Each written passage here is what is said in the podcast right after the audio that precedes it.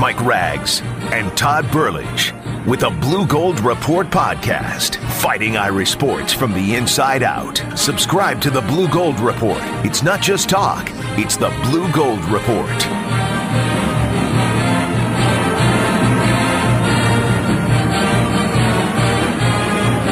Come on, man. We're in the league too. We're in the league too now. Come on. Come on, John Gaffney. God. Congratulations, Florida State. You're fearless. That's Mike Brey from Florida State, a disappointing one point loss that not only cost the Irish a defeat, but it cost Mike Brey a uh, public reprimand and the university $20,000. Frankly, I watched the game. I couldn't blame him for being a little bit fired up. We're going to dive more into that fine, some of the fallout, and perhaps that will inspire the team. Lot to get to today. This is the Blue Gold Report, your latest edition. As always, brought to you by D.O. McComb and Sons Funeral Homes in Fort Wayne, Indiana. And as usual, I'm joined by Mason Plummer, live from Ball State University, where he writes for slapthesign.com, does fine work covering Notre Dame sports. You can find him at Mason Plummer 6, the numeral 6 on Twitter. You can find me at Todd Burlage. Mason, how you doing, man? Doing great. How you doing, Todd? And not too bad, not too bad. I didn't expect this to be a busy week, but between that and then uh, the recruiting class went from 18 to 17 this week, so a lot to talk about. Originally, we were going to break down the defensive depth chart, but with so much breaking news, we will table that for another week. Landon Bartleson, he's out. Did have some audio of Phil Jurkovec that I wanted to get to as he was introduced at Boston College after transferring from Notre Dame, so I want to pop that in as well. But as usual, we will start with your blue gold nuggets, a six pack. As usual, I'll go ahead and start at Mason. I'll get us fired up. Saturday, if you're listening in Fort Wayne on the ESPN affiliate, that's today, the noon game against Georgia Tech. Kelly Tripucka, an all time great, an all time favorite player of mine from back in the late 70s, he will be introduced into the Ring of Honor, becoming the ninth Notre Dame player to do so. He played from 77 70, I'm sorry, he played on the 77 78 Final Four team. He was a three time Irish All American, the 12th leading scorer in program history. He will be honored at halftime of that game.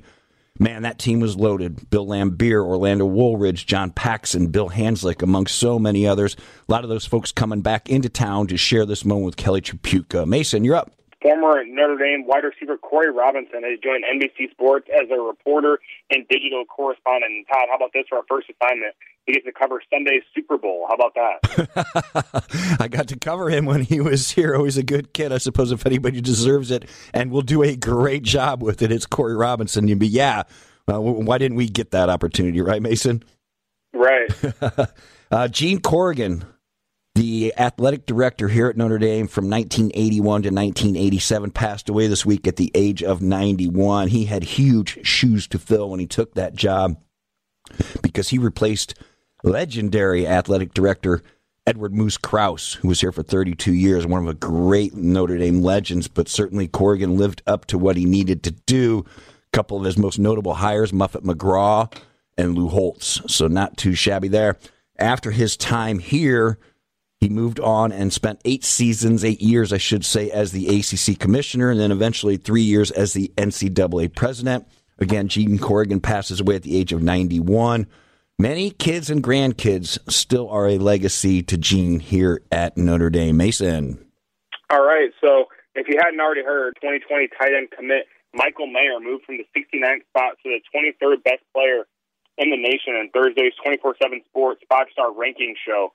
This is what National Director of Scouting Barton Simmons, he's the guy that runs the show, had to say of Mayer. He described him as such a complete player, and his explanation for making Mayer a five star was that when you consider the season Mayer had as a Gatorade Player of the Year in Kentucky and add his obvious physical traits and his standout performances in every major event he's attended, five star seemed obvious.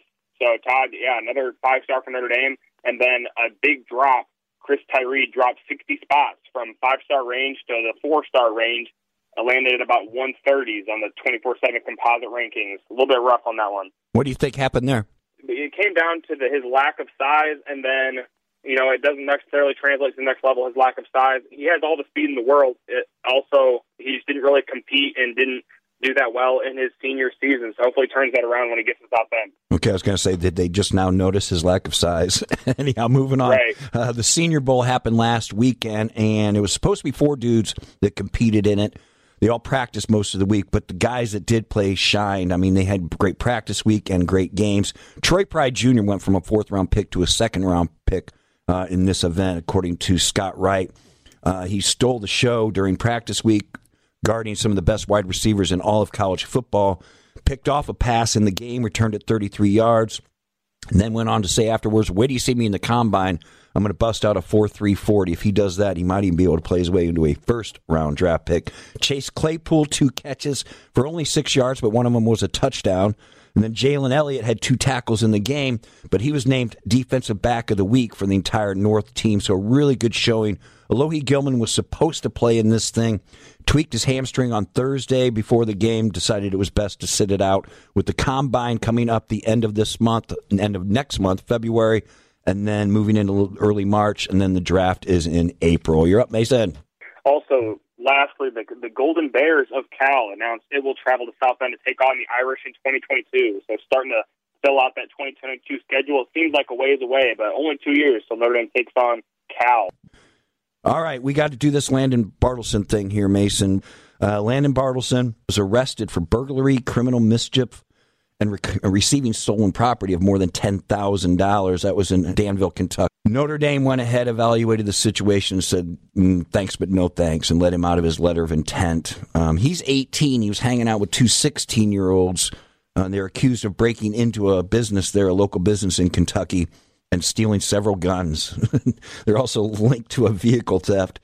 You know, Mason, I can't help but wonder. You you you have the world by the you know what you are coming to Notre Dame in June in a wide open position group where if you can make quick strides, you certainly can maybe find some quick playing time. And instead of just buying your time here for a few months, what is it, three, four months, you're out stealing cars and guns. What was your first reaction when you heard about this Bartleson situation? Texas guy, I'd only heard about the car, which, like, you know, that's that's a dumb enough thing to do. But then right. once I heard about the guns, I immediately thought that, you know, I'm glad he was caught when he was. You don't want to know what could have happened with those guns. I can't imagine that they were going out hunting or something. So um, they might have been you know, stealing that amount of guns and ammunition, that kind of stuff. That's it's not good. I really like Bartleson as a recruit. He's he's a lengthy guy with speed. He's standing six one, one eighty two.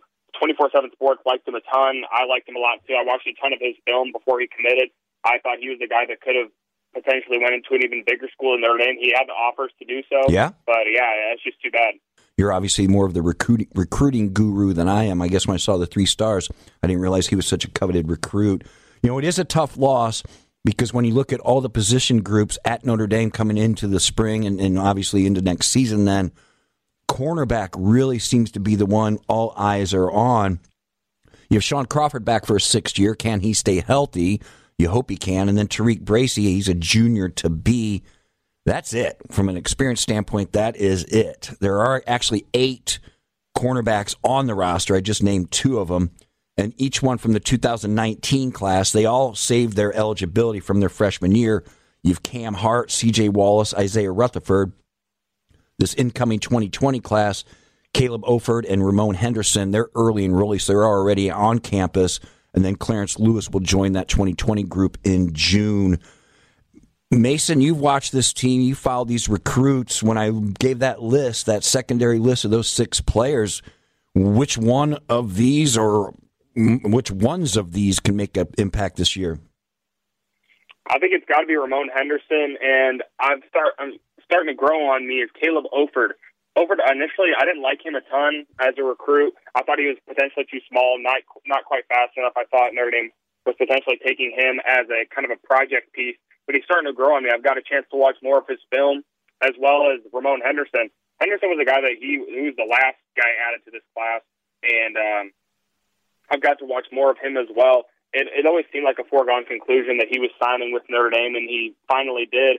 I really like his size. He's standing at six three, the tallest corner on the Notre Dame uh, team currently. He's almost the height of Kyle Hamilton, and Hamilton looks like a monster out right, there. Right. So you'd love to see what Henderson can do with that size, and uh, I think there is potential that he might even move into safety position. So he, will be one to watch for sure. It's interesting to me, though, Mason, that you jump immediately to incoming freshman, and that's a tough position for an incoming freshman to make an immediate impact. You glossed right over what will be the sophomores to be. Are you not impressed with that group of three, the Hart, Wallace, Rutherford? I'm not very impressed with Hart. I think he may move to wide receiver. He is initially a wide receiver, right. moved to corner. I think he might go to wide receiver again. I do like KJ Wallace. I think he's kind of stopped by TaRiq Bracy. I think TaRiq is a better player. I think that he's kind of in Wallace's way unless they decide to move Wallace over to the boundary. Or there's another stopgap in Shaun Crawford. So Wallace is kind of in a tough spot for playing time, but he will get rotated in for sure. So um, yeah, Wallace definitely the guy I like the most out of that that group. But um, yeah, that's pretty much all I got there. Well, you know, you it, it's in flux the entire position group because when you look at the guys that you've lost from your defensive backfield, you're talking about Troy Pride Jr., a wonderful cornerback who's going to be looks like a, at least a top uh, a top three round pick in the NFL. And then Jalen Elliott as, at safety and Alohi Gilman at safety as well. So there's a lot of missing pieces. I guess the one thing you do have working in your favor is having Kyle Hamilton back. Certainly, this is going to be not only the cornerback, but the entire defensive backfield, a position worth watching. You know, as as we wait for a coach to get hired back there as well, on top of everything else. So, you know what? Let's move on to some of these younger guys because I know that this the recruiting is couldn't be any hot and heavier. The the offers last week were coming like crazy all over the place. I'm going to let you break that down a little bit more, but I first want to ask you, as they're focusing on these 2021 guys and these 2022 guys what are you picking up as sort of what they really want to build on the coaching staff? What I'm picking up on is they they want to stick with the Notre Dame O line U kind of mantra. So between Nolan Rucci, Rocco Spindler, Garrett Dellinger, and Landon Tengwall, four of the best offensive linemen in the nation. Notre Dame's trying to land all four, but if they can get three, they'd be ecstatic. Um, Blake Fisher has been a huge guy in recruiting, and he, he's a Notre Dame 2021 offensive line commit. he's you know, he's doing it as an unpaid, but he's you could say he's doing a better job than some of the guys that are being paid to do recruiting. He's doing better than you know Mike Elston, who's Elston's considered the best recruiter on the staff. So Fisher's out there. You can see him on Twitter every single day, tagging these guys, posting pictures with them. He posted a screenshot of him, uh, Tyler Buchner, and uh, Rocco Spindler all on FaceTime. You know, hopefully they're talking about the future, talking about playing right. in the blue and gold together. So uh, yeah, it's been a, a, lot of crazy stuff going on, but four, those four guys I mentioned, Rucci, Spindler, Dellinger, and Tengwall, that could be a force to be reckoned with. And Notre Dame's recruiting the offensive line position potentially better than it has in a long time. Yeah, and maybe better than anybody in the country. You're exactly right. Let me flip sides of the ball here. I actually saw where the defensive ends are getting offers like crazy, including uh, the 2022 young man. Uh, he's a five star Shemar Stewart. He's rated as the number one player in the entire country, six six 236 out of Opa-locka, Florida. Uh, talk a little bit about the defensive side of the recruiting, what you're seeing. Yeah, I like Stewart a lot as a recruit. I don't necessarily think Notre Dame's a huge player in that. Um, the things he had to say about Notre Dame, you know, he he's obviously going to keep it polite and nice, and it seems like he wants to focus on school for now and getting through his junior season. But at the same time, it almost seemed like a thanks, no thanks kind of thing. Okay. That we'll see if that develops. But if Notre Dame gets him on campus, that's obviously huge. That's their number one goal. But guys, I've started to take an eye, uh, take a look at David Abiara from Texas and Jabari Ishmael, uh, two guys that Mike Elston has been visiting uh, over this past week. So those are two guys definitely keep an eye on. Elston has done a great job of stacking the defensive end board, and uh, he's had some really great talent come through Notre Dame in the past couple of years at the defensive end position. When we're talking about Stewart from the 2022 class here, I'm curious because you and I kind of broke it down. You had some great perspective, I thought in that we Brian Kelly said he wants to move from that top 15 recruiting ranking to top 5 so they go out and they offer the number 1 player in the country do you think that's part of that effort get on these guys a little bit earlier than what you have in the past whether it pans out or not go ahead and throw it out there and see what you can get I think it's better than what they were doing before, you know, kind of assuming, oh, we can't get these big time guys. Like, why not? Right. You know, I'm sure that nobody thought I mean, maybe you did, but nobody really thought you were going to land a huge, one of the best recruits in Kyle Hamilton just a few years back. So why not go and get another guy like Hamilton, a top, a top, top, top recruit in the nation? So yeah, I mean, the worst they can say is no, and it doesn't hurt you at all. So Kelly needs to get himself more involved, and it seems like that's what he's doing. Curious, this is something I've been wanting to ask you about. Uh, you know, now that things are again hot and heavy on the recruiting trail, how has Tommy Rees been received so far by the offensive guys? I think they like him a lot. He's a younger guy. You know, Chip Long was an older guy that was an old school kind of way, and I think they re- they really appreciate that. Nobody knows what it's like to be a Notre Dame quarterback, offensive player, play under Brian Kelly, his system more than Tommy Rees. You know, you you won't get flashbacks to red faced Brian Kelly screaming at Tommy Rees on the sideline. And you know, nobody knows it better than he does. He he can lead them through. He knows how to do it academically. He's a smart guy, and he's really one of the bright young budding coaches in the nation. So I think guys are really excited to play for him and hear what he has to say on Notre Dame especially the new recruits and the new guys coming into Notre Dame. I, I, just can't help but think that been there, done that factor really makes a difference with these guys. And it is interesting to me, though. I think as a quarterbacks coach, he could be a little bit more buddy buddy with the gang. Obviously, he still had to be a mentor and a coach and get hard on the guys when he had to be hard on the guys. But I think as offensive coordinator, he has to change his hat a little bit. Certainly, there there, there has to be some element there of connection with your players. But at the same time, to me, Mason, I think it seems like you do have to. I don't know if grow up a little bit is the right way to put it, but you, you sort of get what I'm saying. Yeah, you have to establish yourself as you're not necessarily their friend. You know, they can be you can be somebody that they confide in as as somebody they trust as an older adult, but you know, you know you can't have the same relationship that with Ian Book per se that you have with everybody else uh, Rees speaks in length about how him and Book hang out even after practice, just not even talking about football, just enjoying each other's company. And while it's great to have a good relationship with your players, I don't necessarily think you can be best friends with all of them. You can't show favorites, and you really can't necessarily be their friend. You have to be their coach and somebody they look up to rather than being on the same level and being buddy buddy. Yeah, I mean, and I guess, and that's just going to happen naturally, I suppose. I mean, Book's a fifty-year senior, so you know these these we're talking about incoming freshmen or players that aren't even here yet, frankly. All right, I wanted to pop this in because you and I have broken it down at length the Phil Jurkovec situation with him transferring. And I just wondered what his take was. We didn't. I, I, tried to reach out to him and didn't have any luck. They introduced him at Boston College this week, where he transferred from Notre Dame to. So he opened up a little bit. I want to pop this audio clip in so we can kind of put a bow on the Jurkovec story here. And here he is chatting. Uh, it is interesting. He does reference that indeed, if he becomes Boston College starting quarterback and stays there for his three years, then indeed he will come to Notre Dame Stadium in 2022 and play against a lot of players that he knows. And here's Phil. Yeah, it is scary uh, throwing your name in, not knowing what's going to come out of it. But immediately, Coach Hafley, coaching Nutty uh, showed a lot of interest, and it was a clear choice as to where to go for me. Yeah, I'd really, I'd rather not talk too much about Notre Dame, but um, yeah, Ian, Ian Book is a very good player, and I wish him the best.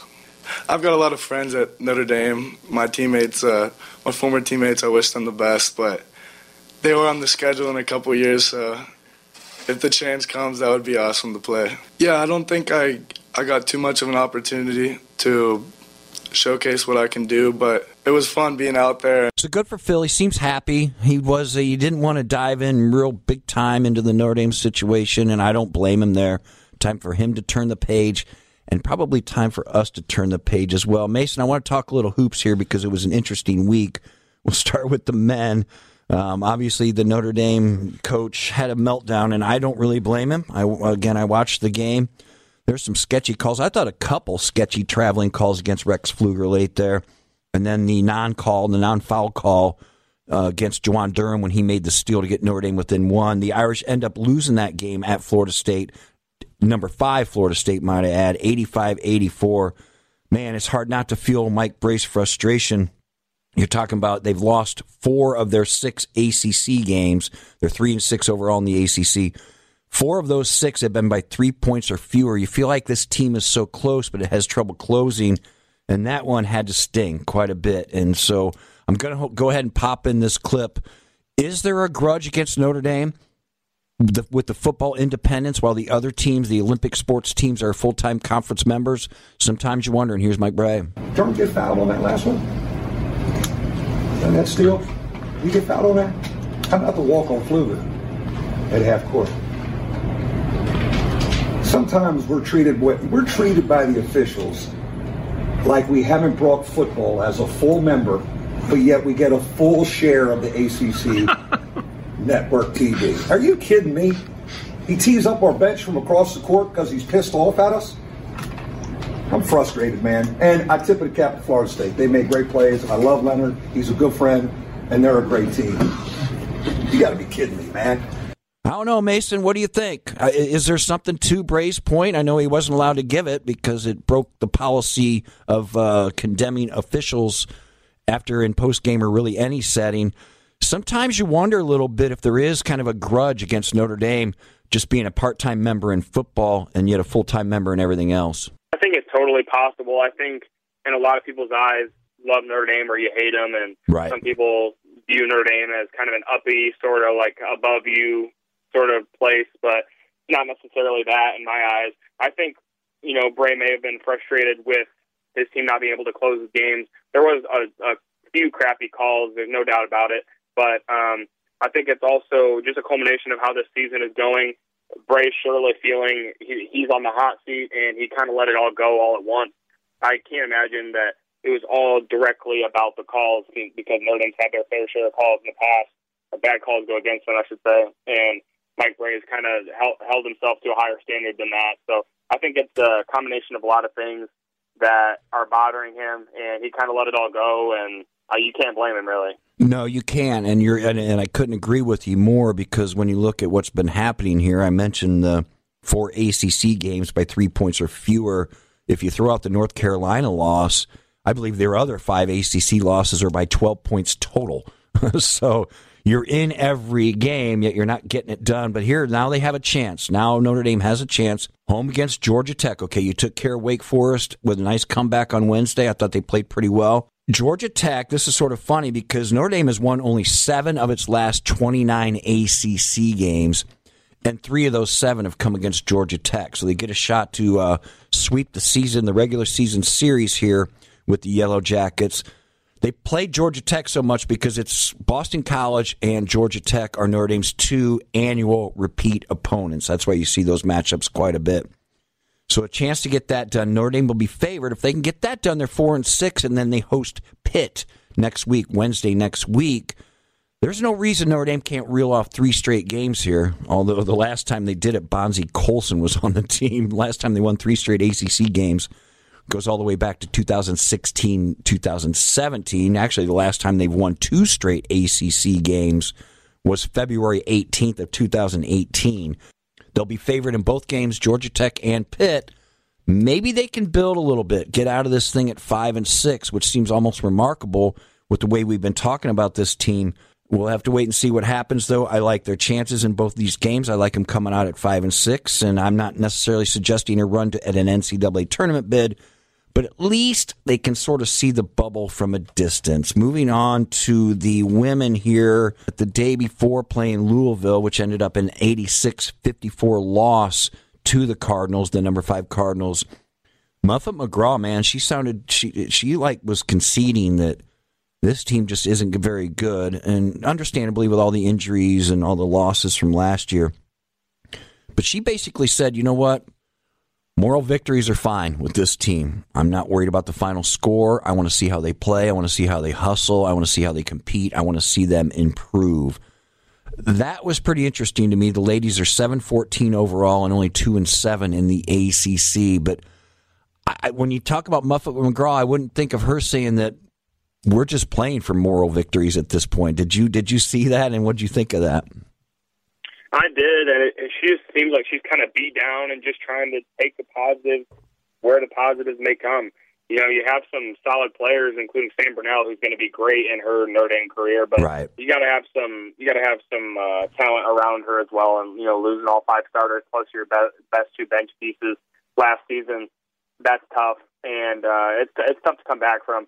But as one of the premier powerhouses in uh, women's college basketball, you can't be having a season like this, and you definitely can't have one next season. So she's trying to get the positives out of this season that she can, something to build on for next season. Hopefully, you see them rebound and get back into that perennial, you know, one, two, three, you know, at least top five spot for Notre Dame. You know, with all the McDonald's All Americans and the job she's able to do recruiting, certainly you think it's going to happen. I, I, feel badly for the girls that come in here as freshmen. You know, you mentioned Brunelle and Peoples.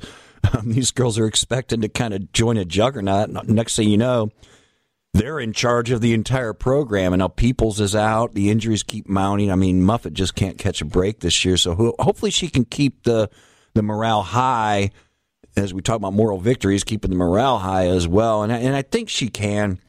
She knew she wasn't going to beat Louisville, and she didn't. You know, you lose by 32 at home.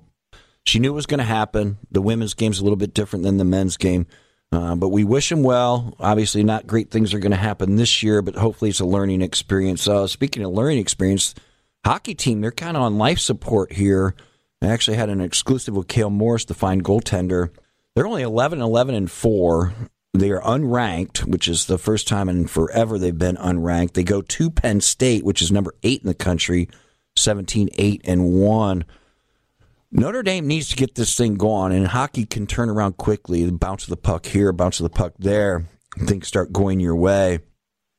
Their only hope of even making the NCAA tournament will be to win the Big Ten tournament and get that sort of automatic bid.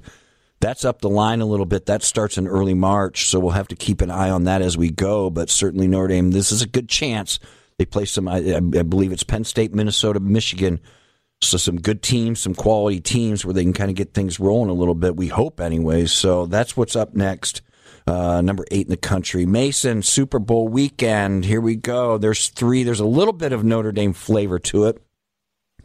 Sheldon Day, uh, he starts for the 49ers, but he's more of a situational player. 15 total tackles and a sack this year. Obviously, Mike McGlinchey, the right tackle, has become a mainstay on this team.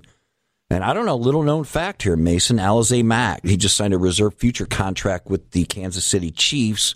So he has a little bit of presence. I don't know if he'd be on the sidelines or not. I suppose he probably would be. Mason, there's your little Notre Dame flavor for the Super Bowl this weekend. So that brings me to who do you like? I like the Chiefs. Um, let me get a score prediction in here real quick. I'll say 37 31. I'll take the Chiefs. Right, I'm going to write it down here. I just think San Fran, uh, man, you're going shooting over that over under. Good for you. Um, I think that San Francisco is more of the complete team here when you look at them defensively. So I'm actually going to go the Niners in this one, a little bit lower scoring, but I think it's going to be one heck of a football game. I'm going 34 31 Niners. I'm going to write these down so we can revisit them next week. Mason, I do believe that's it. We're 20 seconds from 28 minutes on the dot. I appreciate your time and your expertise as always. Your your wonderful uh, recruiting breakdown helps all of our listeners as always every week. That's Mason Plummer. Find him at slapthesign.com. You can find him at Mason Plummer 6. You can find me at Todd Burlage. Mason, thanks again, brother. That flew by.